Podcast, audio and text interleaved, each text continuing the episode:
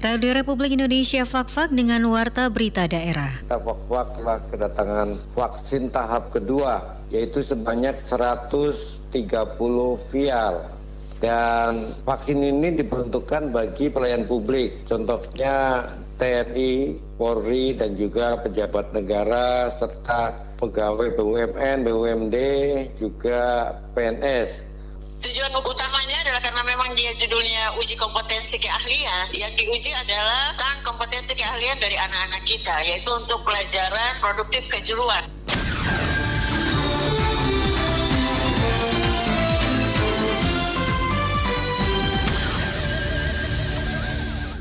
Sari Berita, sebanyak 130 vial vaksin COVID-19 hari ini telah tiba di Fakfak menggunakan pesawat komersil Wings Air dan siap untuk disalurkan. Sebanyak 160 siswa-siswi SMK Yapis Fakfak selama tiga hari mengikuti uji kompetensi keahlian UKK yang berlangsung di sekolah tersebut. Itulah berita utama edisi hari ini Selasa 2 Maret 2021 selengkapnya bersama saya Rifanti.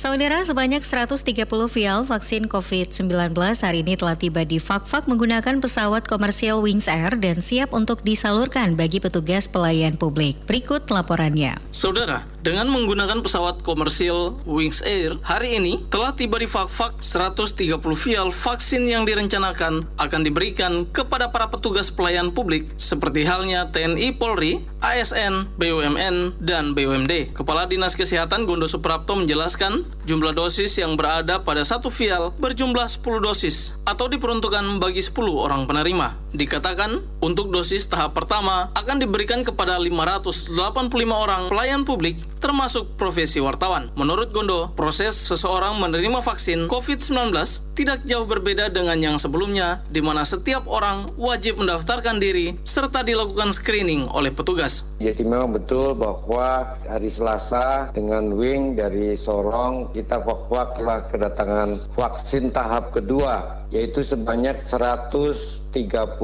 vial dan vaksin ini diperuntukkan bagi pelayan publik. Contohnya TNI, Polri dan juga pejabat negara serta pegawai BUMN, BUMD juga PNS namun sesuai dengan perintah atau instruksi dari pusat bahwa memang kedatangan vaksin ini masih terbatas. 130 vial itu yaitu yang berisi untuk 10 dosis atau untuk 10 orang target yang harus kita vaksinasi pada tahap kedua. Dan nanti penyuntikan dua kali tetap sama prosedurnya dengan untuk vaksinasi nakes yaitu melalui pendaftaran yang kedua melalui pemeriksaan atau anamnesa, screening dan lain-lain serta setelah itu bagi yang layak eh, dapat terima vaksin begitu. Lebih lanjut, Kondo menjelaskan vaksin berikutnya bagi petugas pelayan publik masih menunggu suplai dari pemerintah pusat yang disalurkan melalui pemerintah provinsi. Untuk berikutnya, pelayan publik yang lain sambil menunggu pengiriman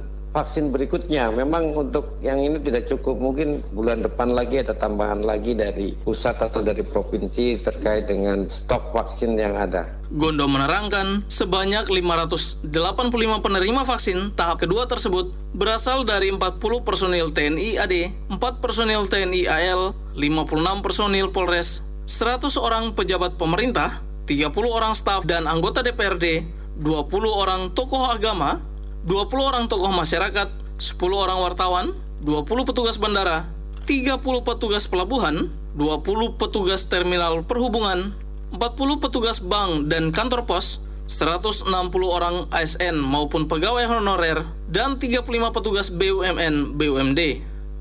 Sesuai jadwal, untuk pelaksanaan vaksinasi besok akan dilakukan bagi personil TNI bertempat di Aula Makodim, Sementara pada Kamis 4 Maret 2021 diperuntukkan bagi personil Polres Fakfak yang bertempat di Aula Mapolres. Selanjutnya pada Jumat 5 Maret 2021 akan dilakukan vaksinasi bagi Forkopimda, tokoh agama, tokoh masyarakat, DPRD, dan petugas layanan publik yang lain bertempat di Windertuare. Budi Rasidi melaporkan.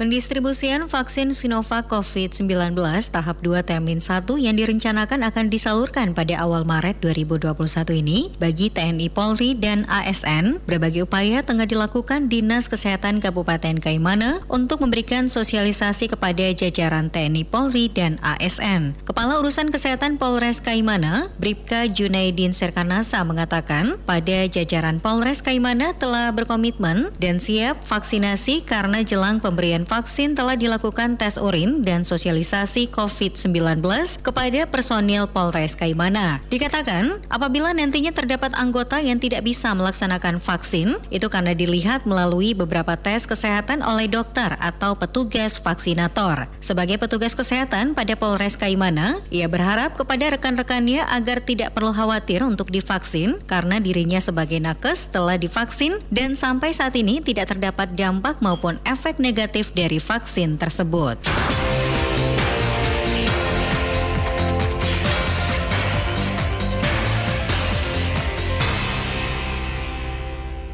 Saudara, program pelayanan dan sosialisasi kepada masyarakat merupakan agenda penting yang dilakukan oleh BPJS Ketenagakerjaan Kabupaten Fakfak di tahun 2021.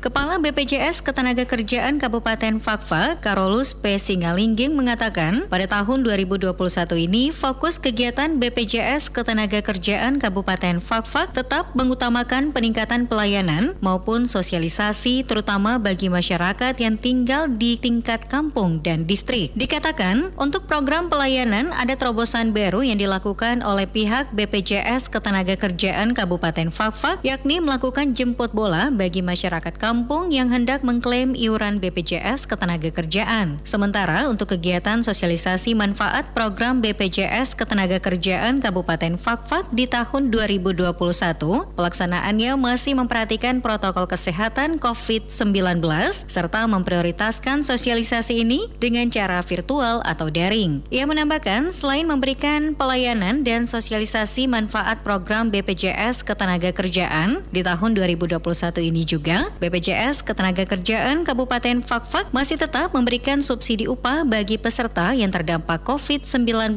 dari pemerintah pusat.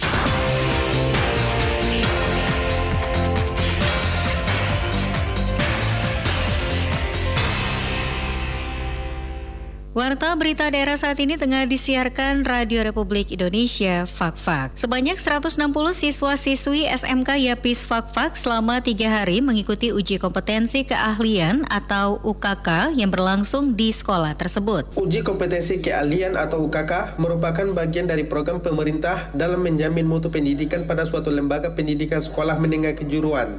Pelaksanaan UKK dimaksudkan untuk mengukur pencapaian kompetensi siswa pada level tertentu sesuai kompetensi keahlian yang ditempuh selama masa pembelajaran di sekolah. Sehubungan dengan hal itu, SMK Yapis Fakfak selama tiga hari melaksanakan uji kompetensi keahlian bagi 160 siswa-siswi kelas 12. Kepala SMK Yapis Fakfak Basiati menjelaskan pelaksanaan uji kompetensi keahlian SMK Yapis Fakfak di tahun 2021 berlangsung pada tanggal 2, 3, dan 4 bagi semua jurusan dengan tetap memperhatikan protokoler pencegahan COVID-19. Dikatakan selain penguji dari guru-guru di sekolah, pelaksanaan UKK tersebut juga diuji oleh pihak dunia usaha maupun dunia industri. Tanggal 2, 3, dan 4 sampai dengan tanggal 4 untuk semua jurusan pelaksanaannya seperti yang lalu-lalu kita tetap berpedoman di panduan. Kemudian karena protokol covid untuk di lab itu kita tidak pakai full tapi kita pakai setengah-setengah. Dari satu lab misalnya tiga, satu lab muat 32 kita hanya ambil 15 atau 16 prosedur masuknya juga anak-anak ke ruangan semuanya mengikuti protokol covid dengan menjaga pengujinya masih tetap kita pakai yang dari Iduka dengan penguji internal dari sekolah. Ujian tahun ini kita di data awal memang 163 siswa, tapi kemudian dengan berjalannya waktu ini sisa 160 siswa yang ini akan melaksanakan ujian. Kemudian mata pelajaran yang diuji kalau UKK ini adalah mata pelajaran produktif kejuruan. Basiati menambahkan, ujian kompetensi keahlian atau UKK bagi siswa-siswi kelas 12 SMK Yapil Fakfak merupakan hal yang sangat penting untuk mengukur sejauh mana kompetensi keahlian bagi siswa-siswi tersebut selama mengenyam pendidikan di bangku sekolah. Selain itu, uji kompetensi keahlian ini sebagai salah satu syarat untuk menentukan lulus atau tidaknya para siswa-siswi SMK Yapis Fakfak Tujuan utamanya adalah karena memang dia judulnya uji kompetensi keahlian, yang diuji adalah tentang kompetensi keahlian dari anak-anak kita, yaitu untuk pelajaran produktif kejuruan. Sehingga kalau anak SMK itu lulus, dia mendapat dua ijazah sebenarnya. Pertama ijazah karena mengikuti ujian yang nilainya kita ambil dari nilai kelas 10 sampai dengan kelas 12. Kemudian yang satunya lagi adalah sertifikat kompetensi keahlian yang tadi saya katakan ditandatangani oleh pihak IDUKA. Jadi ada dua keistimewaan. Jadi UKK itu adalah merupakan satu proses ujian yang harus dilalui oleh siswa-siswa SMK dan kalau dia tidak lulus di uji kompetensi ini, uji kompetensi ini standar nilainya adalah 70 untuk bisa e, dinyatakan lulus. Kalau dia tidak lulus di UKK, dia tidak berhak memegang sertifikat uji kompetensi yang diberikan oleh IDUKA. Jadi harus lulus dengan nilai 70. Dan jika dia tidak mengikuti proses UKK, maka dia dinyatakan tidak lulus karena tidak mengikuti salah satu proses ujian yang, yang dilakukan oleh sekolah. Setelah mengikuti uji kompetensi kejuruan atau UKK, ke 160 siswa siswi kelas 12 SMK Yapil Fakfak akan mengikuti tahapan ataupun proses ujian berikutnya, yakni ujian sekolah yang berlangsung pada tanggal 22 hingga 31 Maret 2021. Ia juga menghimbau kepada orang tua wali siswa agar terus memperhatikan anak-anaknya di rumah untuk selalu memberikan motivasi dan semangat belajar di rumah karena selain UKK ada satu tahapan lagi yang harus dilalui oleh seluruh siswa-siswi kelas 12 SMK Yapi Fakfak yakni ujian sekolah dan setelah itu pihak sekolah akan menentukan lulus atau tidaknya siswa-siswi tersebut. Januardi melaporkan. Anda masih mendengarkan RRI Radio Tangga Bencana COVID-19. Saudara, program di bidang dakwah, pendidikan, dan SDM dan beberapa bidang-bidang lainnya merupakan program-program yang menjadi program kerja dari hasil raker pertama Yayasan Asalam Fakfak Masa Hikmah 2021-2025. Ketua Yayasan Asalam Fakfak, Ustadz Asis kepada RRI mengatakan, program kerja yang dilakukan pada hasil raker pertama adalah menjabarkan daripada visi misi Yayasan Asalam Fakfak selama periode lima tahun ke depan. Dikatakan, ada tiga visi misi dari Yayasan Asalam Fakfak yang meliputi peningkatan kualitas SDM, peningkatan kapasitas intelektual di kalangan internal yayasan, dan peningkatan kemandirian di bidang ekonomi. Menurut Ustadz Asis, dalam bidang pendidikan dan peningkatan kualitas SDM, ada salah satu program yang diprioritaskan oleh Yayasan Asalam Fakfak pada tahun 2021 ini adalah merekrut guru-guru mengaji orang asli Papua yang tinggal di kampung-kampung untuk mengabdi di Yayasan Yayasan Asalam Fakfak dan pemberian beasiswa kepada anak asli Papua. Selain bidang pendidikan dan peningkatan kualitas SDM, ada bidang baru yang menjadi fokus perhatian dari Yayasan Asalam Fakfak, yakni bidang ekonomi dan sosial, di mana bidang ini akan bekerja sama dengan pemerintah daerah maupun lembaga dan yayasan lainnya. Sekian Warta Berita Daerah Produksi Radio Republik Indonesia Fakfak.